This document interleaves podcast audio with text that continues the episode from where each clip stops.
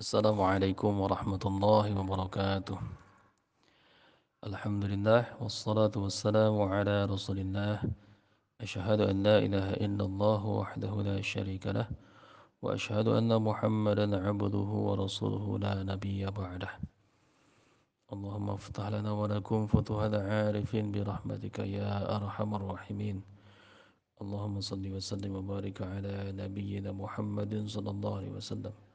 وآله وصحبه وأزواجه وذريته وآل بيته رضي الله عنهم ولمشايخنا ولجميع المسلمين والمسلمات والمؤمنين والمؤمنات الأحياء منهم والأموات وتابع بيننا وبينهم بالخيرات.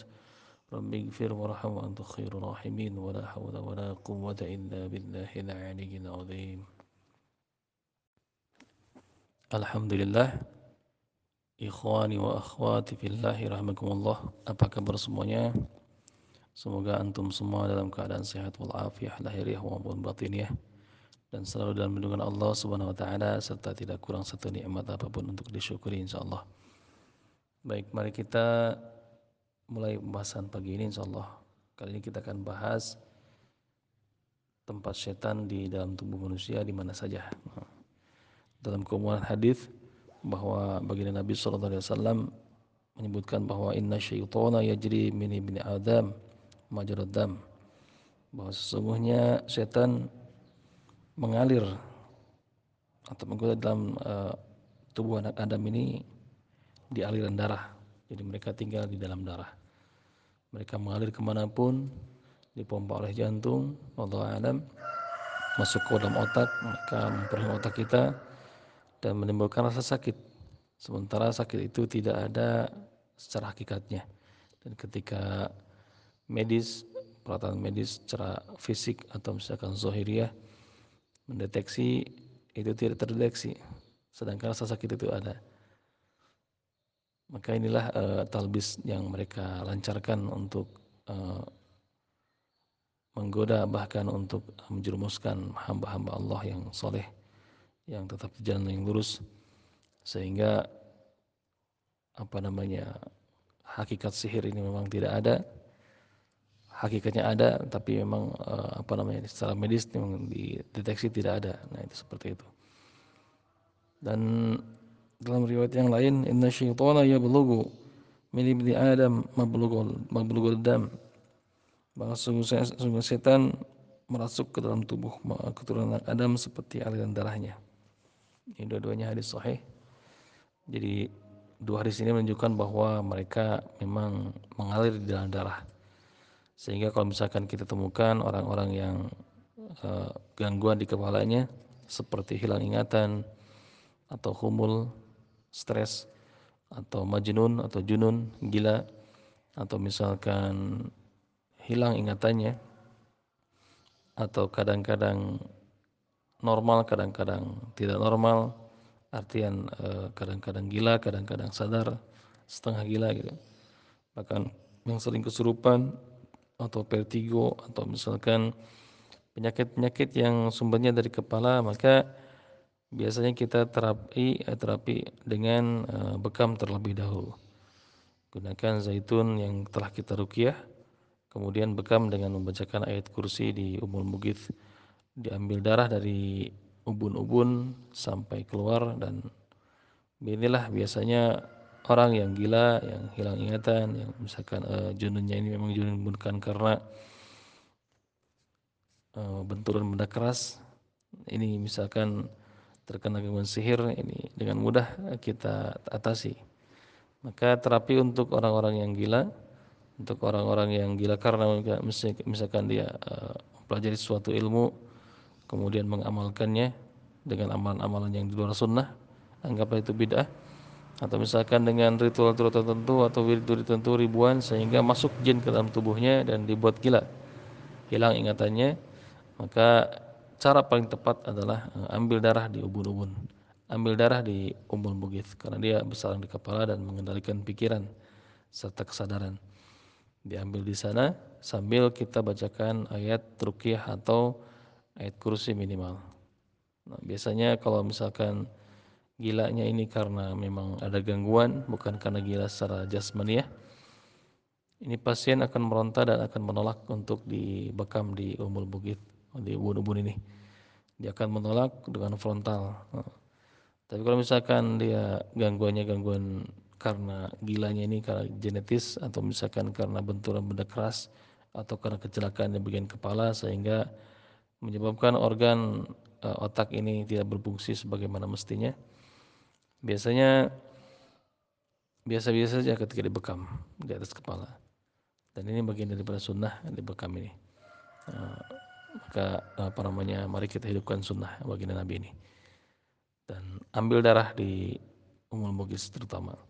Kemudian di pelipis juga diambil darah di sana untuk gangguan-gangguan yang sifatnya uh, ingatan seperti gila atau misalkan yang berhubungan dengan akal, gila, stres dan lain sebagainya. Alhamdulillah Ikhwani wa akhwati fillahi rahmakumullah Apa kabar semuanya Semoga antum semua dalam keadaan sehat walafiat lahiriah maupun batiniah dan selalu dalam lindungan Allah Subhanahu wa taala serta tidak kurang satu nikmat apa pun untuk disyukuri insyaallah. Baik, mari kita mulai pembahasan pagi ini insyaallah. Kali ini kita akan bahas tempat setan di dalam tubuh manusia di mana saja. Dalam keumuman hadis bahwa baginda Nabi sallallahu alaihi wasallam menyebutkan bahwa inna syaitana yajri min ibni Adam majrad dam.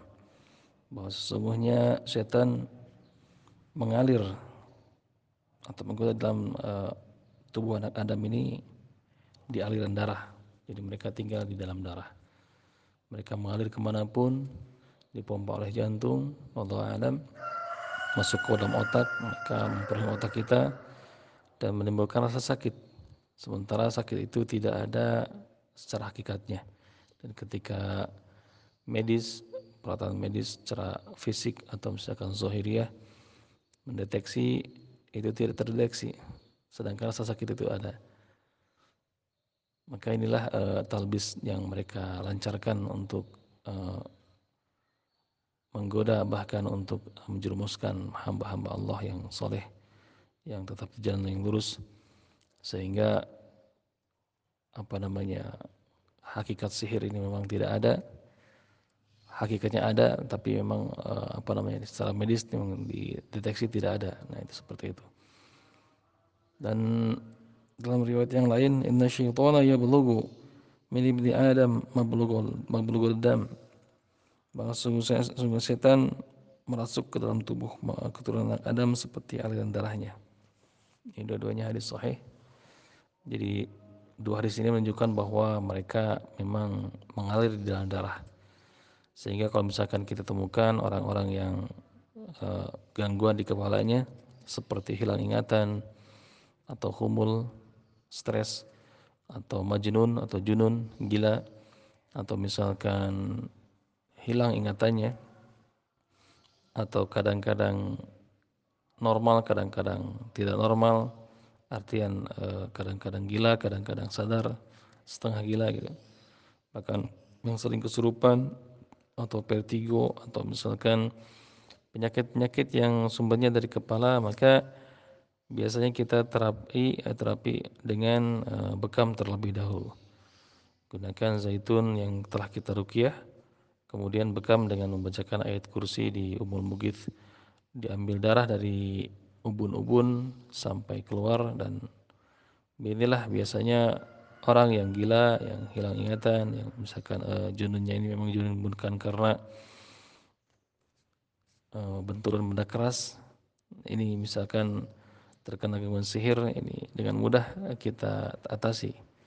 Maka terapi untuk orang-orang yang gila, untuk orang-orang yang gila karena misalkan dia uh, mempelajari suatu ilmu, kemudian mengamalkannya dengan amalan-amalan yang di luar sunnah, anggaplah itu bid'ah atau misalkan dengan ritual-ritual tertentu atau wirid tertentu ribuan sehingga masuk jin ke dalam tubuhnya dan dibuat gila hilang ingatannya maka cara paling tepat adalah eh, ambil darah di ubun-ubun.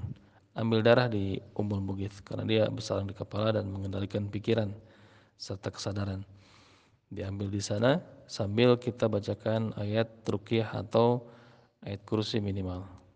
Nah, biasanya kalau misalkan gilanya ini karena memang ada gangguan, bukan karena gila secara jasmaniah, ini pasien akan meronta dan akan menolak untuk dibekam di umul bukit, di ubun-ubun ini. Dia akan menolak dengan frontal. Tapi kalau misalkan dia gangguannya gangguan karena gilanya ini karena genetis atau misalkan karena benturan benda keras atau karena kecelakaan di bagian kepala sehingga menyebabkan organ uh, otak ini tidak berfungsi sebagaimana mestinya. Biasanya biasa-biasa saja ketika dibekam di atas kepala. Dan ini bagian daripada sunnah dibekam ini. Uh, maka apa namanya mari kita hidupkan sunnah baginda Nabi ini dan ambil darah di umul mugis terutama.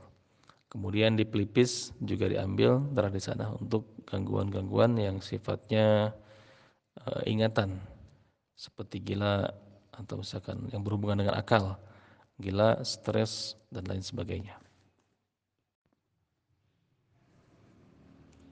Sahabat Nabi Abdullah bin Abbas radhiyallahu an pernah berkata bahwa setan bertengger pada hati setiap manusia.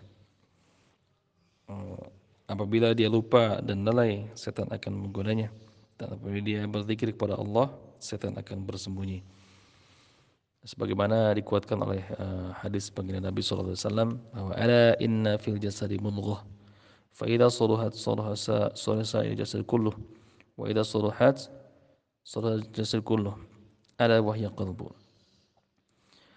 Ada ingatlah inna fil jasadi mudghah dalam jasad manusia ini ada mubghah segumpal darah. Fa idza saluhat saluha sa'iru jasad kullu. Maka ketika baik gumpalan daging ini maka uh, baik semuanya semua jasad. Wa idza fasadat fasada jasad kullu. Maka bila buruk apa namanya segumpal darah ini maka buruk semua jasad kullu, semua jasadnya. Ada ingatlah wahya al-qalbu. Segumpal darah tersebut adalah al-qalbu hati. Maka dalam tubuh manusia ini ada apa namanya? Ada segumpal darah. Bila misalkan segumpal darah ini baik, maka baik semua anggota tubuhnya. Dan bila buruk, maka buruk semua anggota tubuhnya. Dan dia adalah hati. Hati ini adalah panglima. Dan organ tubuh yang lainnya adalah tentaranya, bala tentaranya.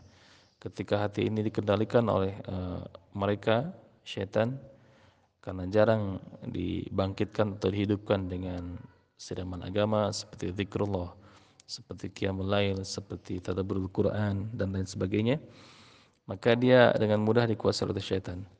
Dan ketika syaitan sudah menguasai hati maka semua gerak-geriknya adalah gerak-gerik syaitoniah tingkah lakunya, ucapannya, tatapannya dan apa pun yang dilakukan adalah uh, perintah daripada sang hati ini. Apa yang ditetapnya, apa yang dia ucapkan, apa yang dia lakukan dan lain sebagainya. Maka uh, jaga jaga hati ini, jangan sampai mereka dikuasai oleh mereka, uh, jangan sampai hati ini dikuasai oleh mereka. Maka ketika uh, seseorang merasakan sakit yang tidak kunjung sembuh, itu adalah bagian daripada uh, efek karena lemahnya hati pertama. Bisa jadi. Dan memang sumber daripada segala penyakit adalah uh, ada yang menyebutkan dari pikirannya. Karena pikirannya ini uh, bersumber dari kepala mungkin. Nah dia uh, dari hati rasa ini yang mengendalikan.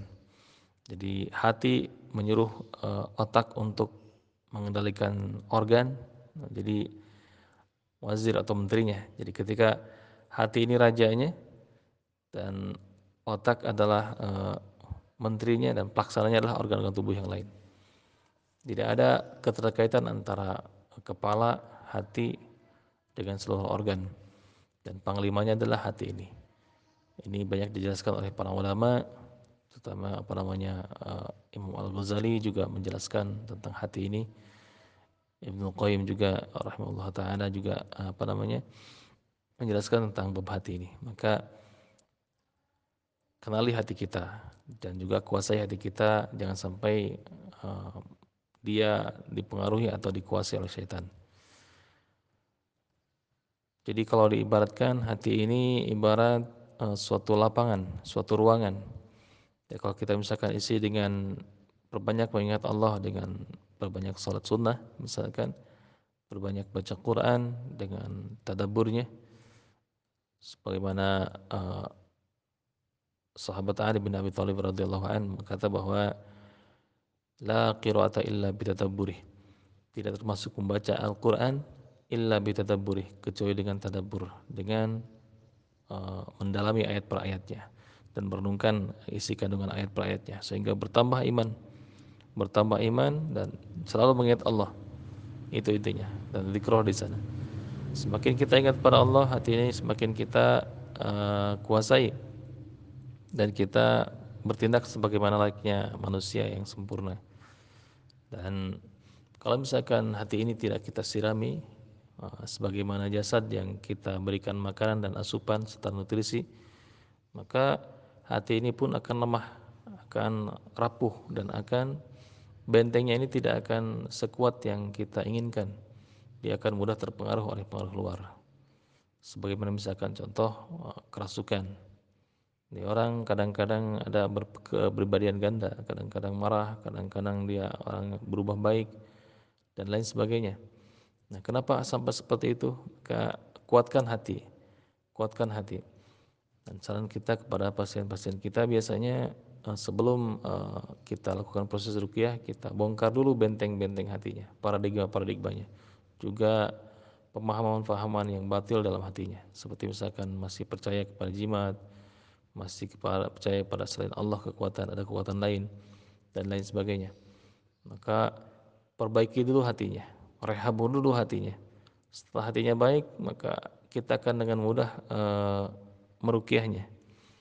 Maka restorasi hati ini sangat sangat penting kita tanamkan kepada pasien-pasien kita dalam mereka agar berubah uh, dengan cara mereka sendiri, dengan ikhtiar mereka sendiri. Kita perukiah hanya menyarankan dan hanya memberitahukan. Maka ketika kita datangi pasien atau siapa pun yang kita hendak tolong dan dengan keluhan penyakit apa pun dia, mau dia penyakitnya siapanya jasmania maupun dia rohaniah, Nah, tetap bahkan suri teladan kita baginda Nabi SAW pun sakit hanya tiga kali seumur hidup. Nah, maka kita umatnya pun uh, bertanya-tanya kenapa kita bisa sakit. Nah, sakit ini datang dari mana? Apakah dari rasa di hati? Apakah mungkin sifatnya jasmania? Apakah rohania? Medis atau non medis atau psikosomatis dan lain sebagainya? Nah, semuanya itu uh, kita hancurkan dengan Al-Quranul Karim wa nunazzilu minal qur'ani ma huwa shifaa'u wa rahmah. Dan telah kami turunkan dalam Al-Quran itu ada syifa wa rahmah. Ada syifa penyembuh rahmah dan kasih sayang dari Allah. Lil mu'minina untuk orang-orang yang beriman yang percaya. Wala yazidu dhalimina illa khasara. Dan tidak akan bertambah Al-Quran ini untuk orang-orang yang zalim yang tidak percaya pada kandungan Al-Quran ini illa khasara kecuali kerugian. Bahkan kalau Quran ini ditibakan kepada gunung, gunung akan hancur. Anzalna hadzal Qur'ana ala jabal. Kalau saja anzalna kami turunkan Al-Qur'an hadzal Qur'an Qur'an ini ada jabal kepada gunung la ra'aitahu khashi'an mutasaddian min khasyatillah. Maka kamu akan melihat gunung ini akan meledak, akan hancur khashi'an mutasaddian min khasyatillah. Karena saking takutnya ah, maka gunung ini akan hancur Bagaimana dengan penyakit sekeras kanker, sekeras tumor ganas, atau sekeras apa namanya jantung mungkin koroner dan lain sebagainya, maupun jasmaniah maupun. Maka kembalikan kepada Allah pemilik jasad ini. Dan Allah telah menawarkan, telah menawarkan kesembuhan dari Al-Quran ini. Maka tidak ada jalan lain, dua kemungkinan. Ketika kita difonis oleh uh, tenaga medis kita ini terkena kanker misalkan atau uh, apa pun itu stadiumnya stadium akhir misalkan. Hanya tinggal tunggu mati saja maka kembalikan kepada Allah jasad ini. Kembalikan caranya kepada Allah. Ikhtiar tetap terus. Sehingga kita mati dalam keadaan berikhtiar. Karena perintah daripada Allah Subhanahu wa taala. Bacakan Al-Qur'an banyak-banyak dengan niat ruqyah. Bacakan Al-Qur'an sambil usapkan di area yang sakit dengan niat ruqyah. Bacakan maka setiap ayat, setiap huruf ini mengandung berkah. Mengandung berkah yang mana janji Allah taala tadi wa nunazzil minal qur'ani ma huwa syifaa'u wa rahmah. Ada syifa di dalam uh, Al-Qur'an ini. Bacakan terus-menerus. Itu jalan terakhir. Dan kalau misalkan ajal kita sudah dekat dan memang dengan penyakit ini ajal kita uh, sampai maka kita sudah melaksanakan apa yang uh, Allah tawarkan dari kesembuhan Al-Qur'an ini. Nah maka jaga hati kita jangan sampai hati kita kosong jiwa yang kosong atau hati yang kosong menyebabkan jiwa yang rapuh. Jiwa yang rapuh ini akan mudah uh, dirasuki dan dimasuki oleh syaitan. Ketika seorang jauh daripada Allah SWT, maka hati kosong dan dimasuki oleh syaitan dan yang terjadi adalah sifat-sifat syaitaniyah. Dia tidak mengukur mana dosa, mana haram, mana halal, mana syubhat, semuanya dirangkul, semuanya dimakan. Nauzubillah dan perhatikan asupan makanan. Apa yang kita makan adalah bahkan bahan bakarnya. Sebuah motor, sebuah kendaraan kalau kita isi bensin pasti bisa jalan. Misalkan kalau misalkan kendaraan tersebut eh, berbahan bakar bensin. Tapi kalau kita campur bensin ini dengan air, bensin dengan air, maka akan terjadi masalah. Apalagi kita ganti bensinnya secara total dengan air semua. Maka kendaraan tersebut tidak akan jalan sama sekali. Bahkan menyebabkan kerusakan kepada mesin. Allah alam. Ini pun manusia seperti itu. Asupan makanan ruhani dan jasmani tentu berbeda. berbeda. Makanan jasmani itu makanan yang halal-halal dan toyib. Halal dan toyib. Kenapa halal dan toyib? Enggak halal saja. Di sana ada halal dengan caranya dan toyib uh, dan baik. Tanah yang kita punya itu halal, tapi dia tidak toyib untuk dimakan. Masa kita makan tanah? Nah, apa yang ditumbuhkan oleh tanah, nah itu yang kita makan. Biji-bijian, misalkan eh, apa namanya daun-daunan, bisa juga buahnya, nah, kita makan uh, dengan niat untuk uh, bahan bakar atau bekal untuk beribadah kepada Allah Subhanahu Wa Taala. Begitupun rohani, makan rohani apa saja. Makan rohani ini dikuatkan atau nutrisi-nutrisi rohani ini pertama dengan uh, sholat kalau kita ibaratkan salat ini makanan, maka salatnya yang paling utama. Nah, salat ini paling utama karena dia eh, apa namanya awal atau misalkan apa dasar. Kalau diibaratkan dia nasinya gitu, pokoknya. Kalau tidak ada nasi mungkin perut akan perih yang tidak biasa makan nasi, yang tidak yang terbiasa makan nasi. Maka apa namanya uh, sing utama utamakan. Kemudian apalagi uh, baca Quran. Dia akan jadi makanan makanan hati yang sangat uh, lezat untuk untuk uh, rohani untuk jiwa. Kemudian uh, qiyamul lail bangun malam dan zikrullah perbanyak berpuasa juga jangan salah bergaul dengan orang-orang uh, terutama orang-orang yang banyak mencuri waktu kita jadi sholat uh, termasuk ada qiyamul lail salat-salat wajib berjamaah dan caranya pun sebagaimana cara dicontohkan baginda Nabi SAW juga baca Quran banyak-banyak baca Quran. Kemudian uh, zikrullah berbanyak zikir kepada Allah terutama istighfar bahkan salawat juga. Dan apa namanya kosongkan perut jangan terlalu banyak makan dan pilih teman bergaul. Pilih teman bergaul jangan salah bergaul. Karena kita iman ini perlu dijaga. Jangan sampai kita tercuri uh, iman kita atau waktu berharga kita untuk bermunajat kepada Allah untuk mengingat Allah dengan uh, bergaul dengan teman-teman yang buruk. Nah seperti itu. Ketika hati sudah baik ketika uh, ruhani sudah uh, stabil maka jasmani akan mengikuti bahkan kalau kita lihat sahabat-sahabat Nabi radhiyallahu anhum mereka uh, sepertinya kurang makan, sepertinya apa namanya hidup seadanya tidur di mana pun, bahkan di bawah padang pasir, di pelapah kurma. Tapi keadaan ruhani mereka baik, sehingga tidak ada pengaruh setan ke dalam tubuhnya. Ke dalam uh, tidak ada rasa sakit kepada mereka, tidak ada yang penyakit-penyakit seperti zaman sekarang, ada corona, ada penyakit apa namanya penyempitan pembuluh darah, ada stroke, ada lain sebagainya.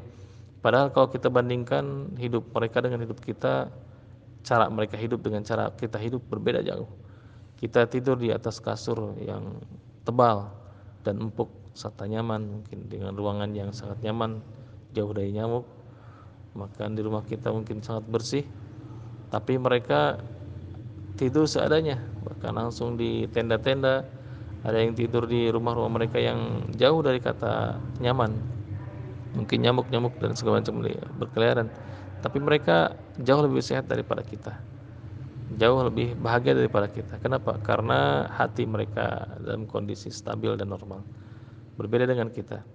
Kita lebih mengutamakan jasmaniah daripada rohaniah kita rawat jasmani kita dengan perawatan yang terbaik bahkan kita asupi mereka dengan makanan yang terbaik tapi kita lupa rohani kita kita beri makanan maka penyakit-penyakit yang sifatnya uh, ruhaniah dan kemudian terasa ke jasmaniah ini sangat uh, berpengaruh maka kembali tadi jagalah hati jagalah hati ada inna fil jasadil mudghah Ingatlah ada dalam tubuh manusia adalah segumpal darah kata Nabi kata dia. Faida salahat salahat jasad kullu. Bila segumpal darah ini baik maka baik semua anggota tubuh. Wa idza fasadat fasada jasad kullu fasada jasad kullu. Maka bila buruk uh, segumpal darah ini maka buruk semuanya yang anggota tubuh ini. Ada hiya, ada wahya qalbu Ingatlah segumpal darah tersebut adalah uh, hati kata Nabi. Maka jagalah hati ini. Jaga hati, hidupkan dia terus dan dia terus secara otomatis gangguan-gangguan yang sifatnya sihir, setan, kesurupan, lemahnya hati, bahkan jin keturunan dan lain sebagainya dia akan mudah teratasi kalau hati dalam keadaan baik. Tapi kalau misalkan hati masih menyimpan uh, dendam, masih menyimpan rasa sakit hati, masih menyimpan uh, hasud dan lain sebagainya, inilah kotoran-kotoran hati. Kita akan kesulitan untuk merukyah mereka. Maka betulkan dulu hatinya, rehab dulu hatinya sebelum kita rukyah. Jadi intinya uh, perbaiki dulu hatinya agar dia sembuhnya secara menyeluruh. Jadi tidak hanya memberikan sensasi kesembuhan dan uh, itu masing-masing uh, cara mungkin dan kita tidak bersuuzon terhadap sebagian praktisi rukyah yang memang membuka klinik dan kemudian datang pasien kepadanya tanpa menanyakan dulu apa yang dikeluhkan atau misalkan apa yang dikeluhkan tanpa menggali masalah yang sebenarnya. Ya, biasanya kalau misalkan di rukyah langsung di rukyah, setelah rukyah muntah-muntah di tempat dan kemudian pulang dia merasakan sesuatu kesembuhan yang tadinya berat kepala jadi ringan, yang tadinya sakit di punggung jadi berkurang dan sebagainya. Ya, seperti sehat kembali uh, Kemudian beberapa hari dan beberapa minggu ke depan sakit itu datang lagi dan datang lagi ke tempat rukyah yang sama. Di rukyah lagi, muntah-muntah lagi, sentawa lagi dan lain sebagainya. Dan sehat lagi dan pulang lagi ya seperti itu. Tanpa digali apa masalahnya kok bisa sakit lagi sakit lagi. Nah, maka konsep yang ditawarkan oleh uh, kita di sini yang biasa kita tanamkan adalah uh, restorasi jiwa, rehab hati misalnya, di, di rehab hatinya dirubah uh, cara pandangnya sehingga dia tidak mengalami gangguan yang sama ketika kita rukyah di masa depan. Nah, kalau misalnya dia sakit lagi, bahkan kebanyakan yang kita rukyah ujung-ujungnya jadi perukyah. Dia bisa merukyah diri sendiri, merukyah keluarganya, anaknya, orang tuanya, rekan-rekan dan sahabatnya dengan ilmu yang kita uh, ajarkan kepada mereka. Jadi tidak ada fitnah untuk meminta dirukyah katanya apa namanya diharamkan dan sebagainya. Kita ajarkan kepada mereka cara merukyah namun terlebih dahulu kita restorasi dulu jiwanya rubah dulu hatinya diperbaiki dulu hatinya cara pandang tentang kehidupan cara apa namanya keyakinan keyakinannya terutama akidahnya. Dan guru-guru kami pernah berkata bahwa jika kamu merukyah berulang kali tidak sembuh-sembuh si pasien ini maka setidaknya kita telah menyembuhkan akidah dan pemahamannya. Kalau akidah ini sudah sembuh, mau sakit apa pun itu tidak akan jadi masalah karena pangkal dan ujung dari rasa sakit adalah kematian. Dan kematian ini sesuatu hal yang memang harus dilalui dan biasa untuk mereka para mujahid fisabilillah yang hatinya teguh, yang hatinya yang benar-benar sudah uh, berkepada kepada Allah Subhanahu wa taala, akidahnya sudah lurus. Dan untuk apa hidup berlama-lama di dunia ini? Kalau misalkan sudah waktunya, surga menunggu kita di akhirat nanti. Bidadari-bidadari menunggu kita di akhirat nanti. Gedung-gedung mewah dan segala macam kenikmatannya menunggu kita di akhirat nanti. Dan pertemuan dengan Allah Subhanahu wa taala Azza wa Jalla adalah pertemuan yang sangat mulia dan yang ditindakan oleh para mujahid fi sabilillah. Dan ketika hati ini memang sudah teguh, maka itulah yang dinantikan. Apalah arti semua dunia ini dibandingkan dengan pertemuan dengan Allah Subhanahu wa taala. Maka perbaiki hati kita, perbaiki hati pasien terlebih dahulu sebelum kita lakukan rukyah.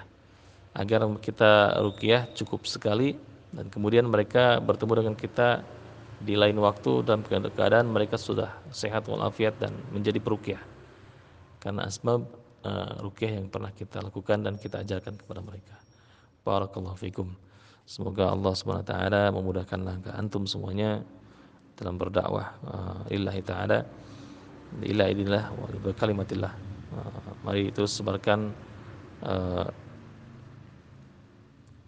amalan sunnah ini yaitu tibun nabawi dengan rukyah syariah ini perbaiki akidah uh, umat baginda Nabi sallallahu alaihi wasallam yang sudah mulai tercampur dengan kesyirikan dan kesesatan. Semoga Allah SWT meneguhkan langkah kaki antum semuanya. Barakallahu fikum.